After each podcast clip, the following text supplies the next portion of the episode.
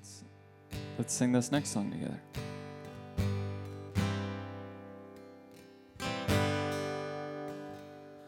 Mine eyes have seen the glory of the coming of the Lord. You are speaking truth to power. You are laying down our swords, replanting every vineyard till a brand new wine is poured. Your peace will make us one.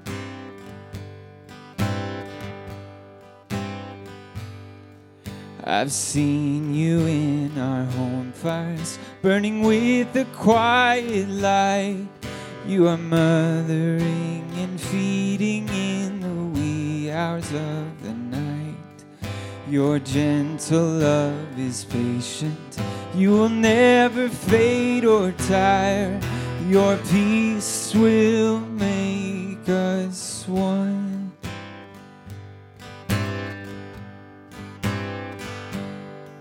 In the beauty of the lilies, you were born across the sea with a glory in your bosom that is still transfiguring, dismantling our empires till each one of us is free. Your peace will make us one.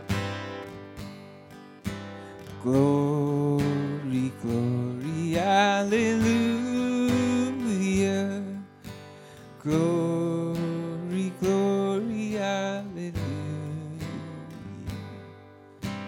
Glory, glory, hallelujah. Your peace will make us one. Amen. You may have a seat.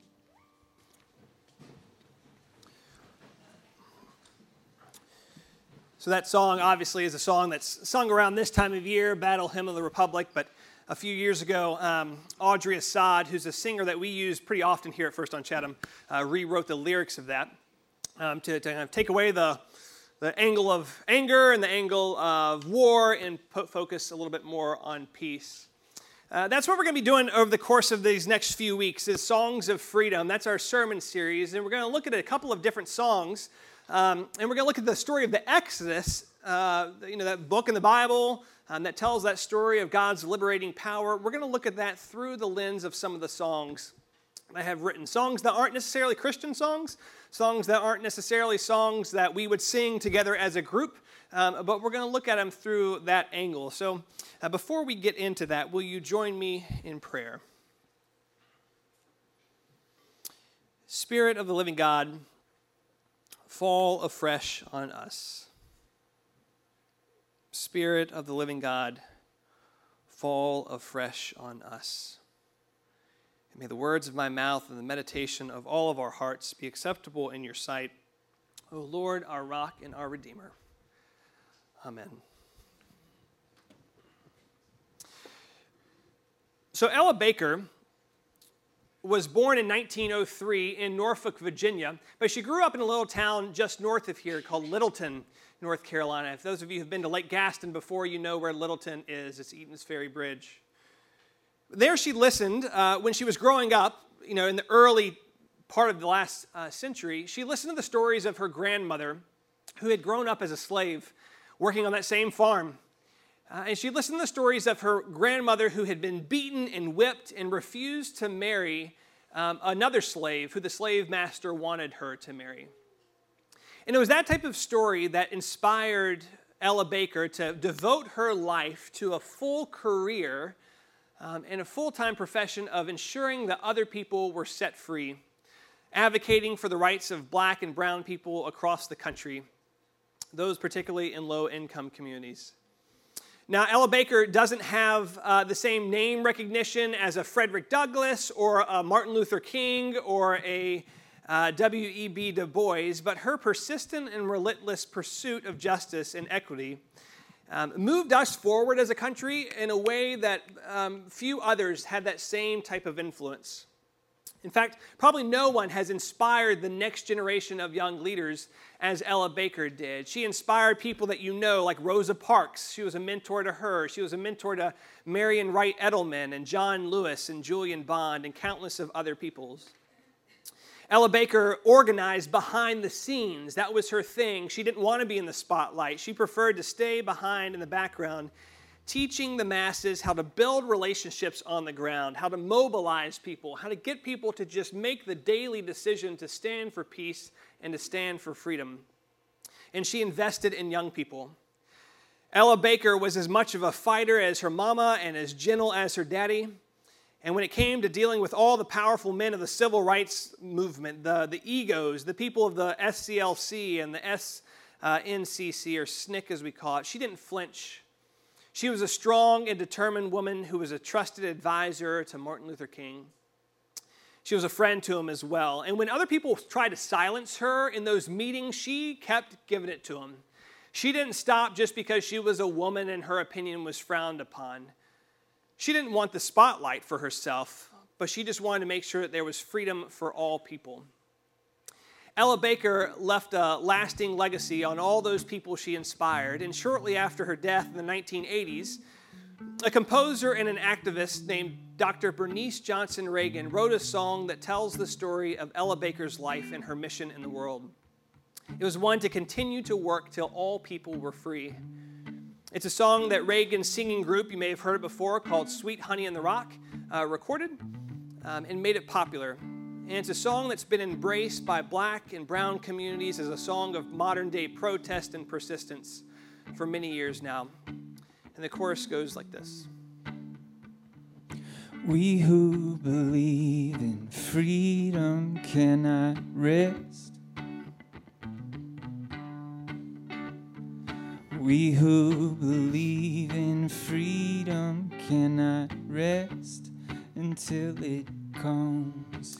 Now, it's important before we go much further just to acknowledge that Ella's song is not our song. It's not my song. This is a beloved song in the black and the African American communities. And to think that this song speaks to me in the same way that it would somebody from those communities uh, is nonsense.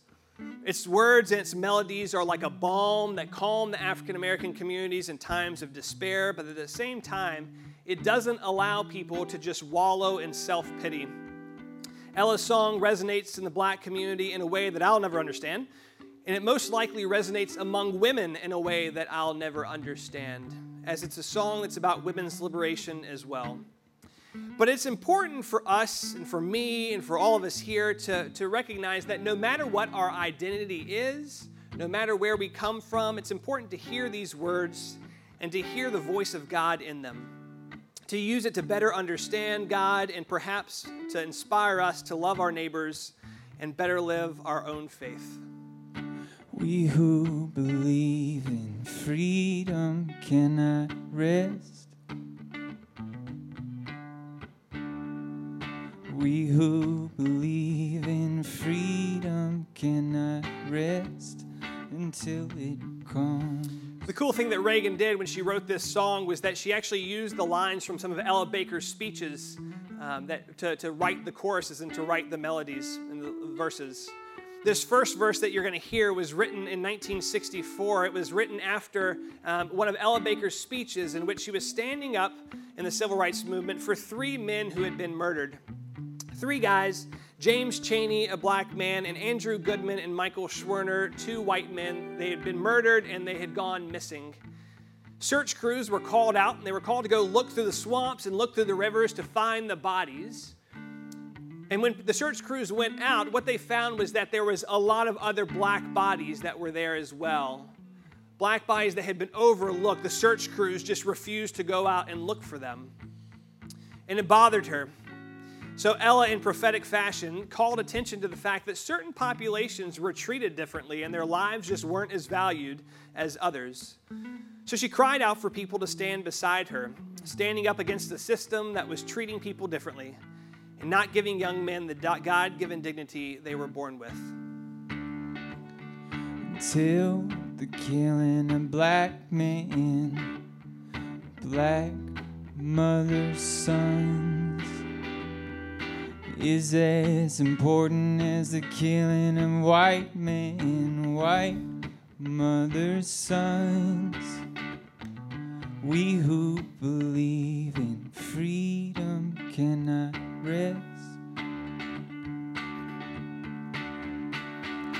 We who believe in freedom cannot rest until it comes. This is a line from an Ella Baker speech, but quite frankly, it could just as easily be a line from this morning's passage of Scripture.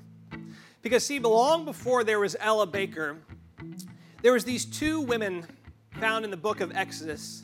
Two women who were also bold and strong and courageous leaders, and two women like Ella Baker, who we don't necessarily know and don't remember, but who refuse, these two women refused to be complicit in the killing of boys who weren't part of the upper class and their names were Shiphrah and Puah. The passage of scripture comes from Exodus 1, verses 8 through 16. Now a new king arose over Egypt who did not know Joseph. And he said to his people, Look, the Israelite people are more numerous and more powerful than we. So come, let us deal shrewdly with them, or they will increase, and in the event of war, they'll join our enemies and they'll fight against us and escape from the land. Therefore, they set taskmasters over them to oppress them with forced labor. And they built supply cities, Pithom and Ramses, for Pharaoh. But the more they were oppressed, the more these people multiplied and they spread, so that the Egyptians came to dread the Israelites. The Egyptians became ruthless in imposing tasks on the Israelites, and they made their lives bitter with hard service in mortar and brick and in every kind of field labor. They were ruthless in all the tasks that they imposed on them. So the king of Egypt said to the Hebrew midwives, one of them whose name was Shiphrah and one whose name was Puah, when you act as midwives to the Hebrew women and see them on the birth stool, if it is a boy, kill them. If it is a girl, she shall live. We who believe in freedom cannot rest. We who believe in freedom cannot rest until it comes. Ella Baker and Shifra and Pua, they share a lot in common. Ella Baker, poor black woman. Shifra and Pua, Hebrew. See, the scripture doesn't describe these two women as Israelites. Instead, they're described as Hebrew. And the definition of Hebrew is different than Israelites. Hebrew defines anyone who is marginalized and with no standing, with no property, who's considered a burden to society. They're the lower class. They're the people who get tossed around and left behind when it comes to decisions. And oftentimes, the policies of the government are shaped around fear of them so that they're excluded and despised. Shifra and Puah were not only Hebrew, but they're also Hebrew women, a double whammy, because they're marginalized for their gender even within their own class. And probably most of all, these two women were midwives. Midwives were people who were, or jobs that were reserved for people who were barren and childless. Yeah, Ella Baker and Shifra and Pua were marginalized, but these women also shared more in common. Most importantly, they shared to give new life, to birth new life of people. Ella Baker poured her time and energy into young people. She's considered the godmother of the civil rights movement, of the Student Nonviolent Coordinating Committee. She was also a mother to all of those students who did the sit ins in Greensboro that we read about. And she was a mentor to the people who did the freedom rides throughout Alabama during the civil rights movement. Later in life, someone gave her the nickname Fundi, which is a Swahili word that means a person who passes down a craft to the next generation. The older I get, the better I know that the secret of my going on is when the reins are in the hand of the young who dare to run against the storm. Ella Baker uh, more metaphorically gave birth to new things, but Shifra and Pua very literally helped to give birth. They gave birth to the Hebrew population They literally helped bring life into this world, bearing witness to the mothering tendencies of God. And they were nurturers and caregivers and protectors for children and mothers as they enter this world. They cared for the lives of these babies far more than their own. To me, young people come first. They have the courage where we fail.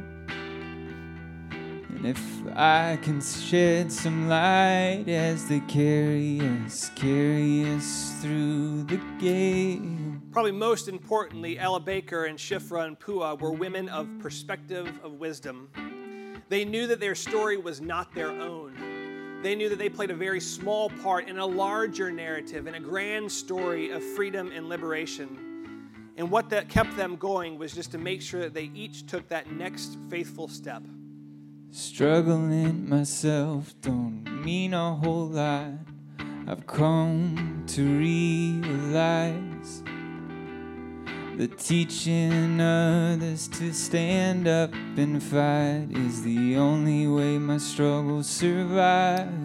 Getting back to that passage of scripture, Pharaoh had asked Shiphrah and Puah to kill the Hebrew boys, all of them, while their mothers were still on the birth stools.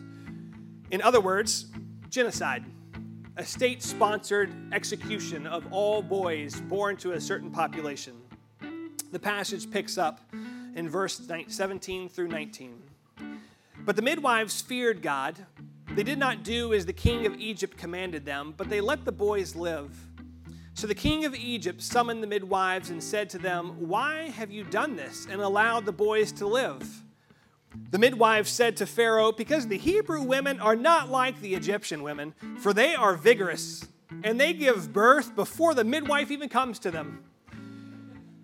Those are some sharp and fearless women right there, Shifra and Pua. They aren't afraid of nobody, not even Pharaoh. The only fear in their lives was the fear of God. In this difficult moment, they were quick on their feet and they risked their own lives to stand up to Pharaoh in order to be obedient to God. I'm a woman who speaks in a voice, and I must be heard. At time I can be quite difficult. I bow to no man's word. We who believe in freedom cannot rest.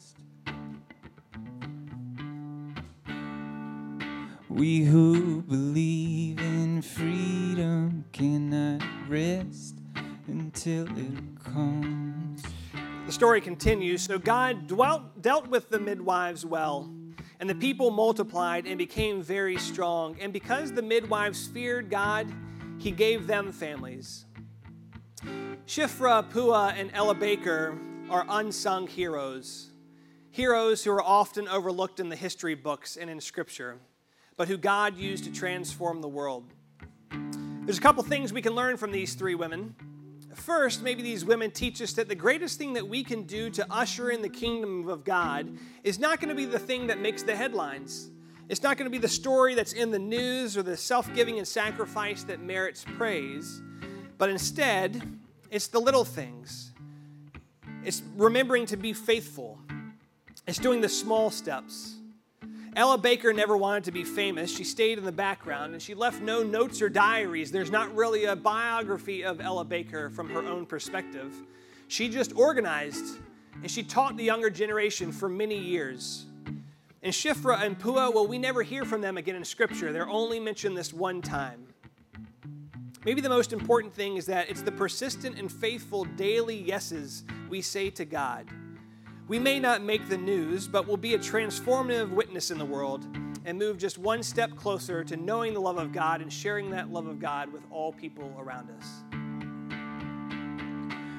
Not needing to clutch for power, not needing the light just to shine on me. I need to be just one in the number as we stand against tyranny.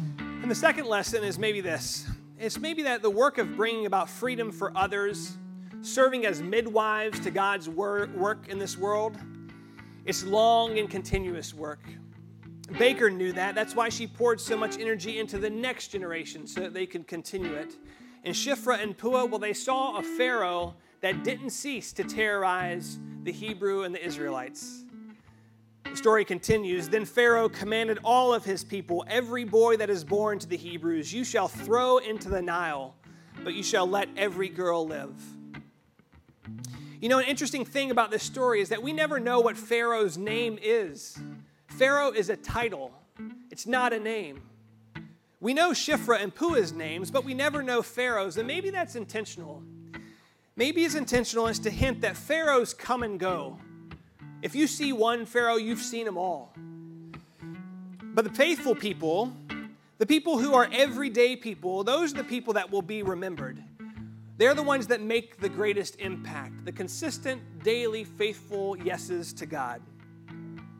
So perhaps the most important takeaway of the story of Ella Baker or Shifra and Pua is that when the liberating work of God is overwhelming and we feel like our roles are just so small, such a small role to play, our daily yeses matter. Our small acts of faithfulness and justice matter. And we can't stop and we can't rest. We who believe in freedom cannot rest. Yeah, why don't you sing that with me? We who believe in freedom cannot rest until He comes. We who believe in freedom cannot rest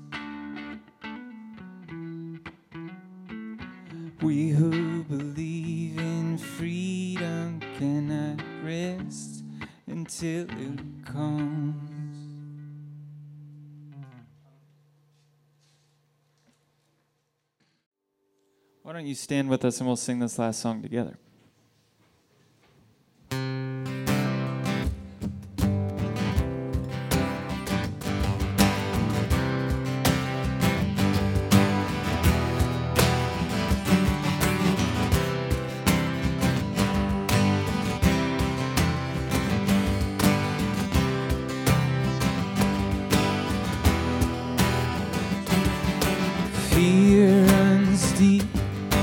Spreading like a virus.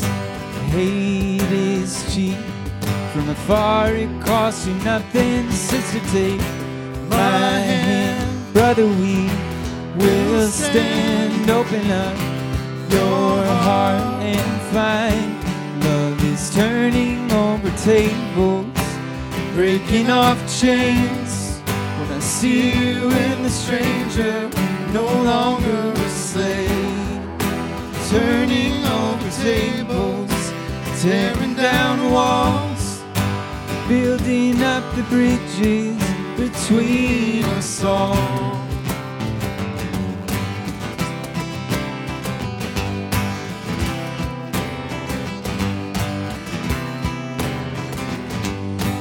courage be my willingness to listen inside my heart that seeds of peace grow in hearts around us like trees of hope. Bring shades to all mankind. You can take my hand. Together we will stand. Open up your heart and find is turning over tables, breaking off chains. See you in the stranger, no longer a slave. Turning over tables, tearing down walls, building up the bridges between us all. Sing None Can Separate with us. None can separate all that love has made. We are everyone the same. We refuse to be a brother's enemy. We will stand for all mankind. sister, take my hand. Brother, we will stand. Open up your heart and find is turning over tables, breaking off chains. When I see you in the stranger, no longer a slave, turning over tables, tearing down walls, building up the bridges between us all, turning over tables, breaking off chains. I see you in the stranger, no longer a slave, turning over tables, tearing down walls, building up the bridges between us all.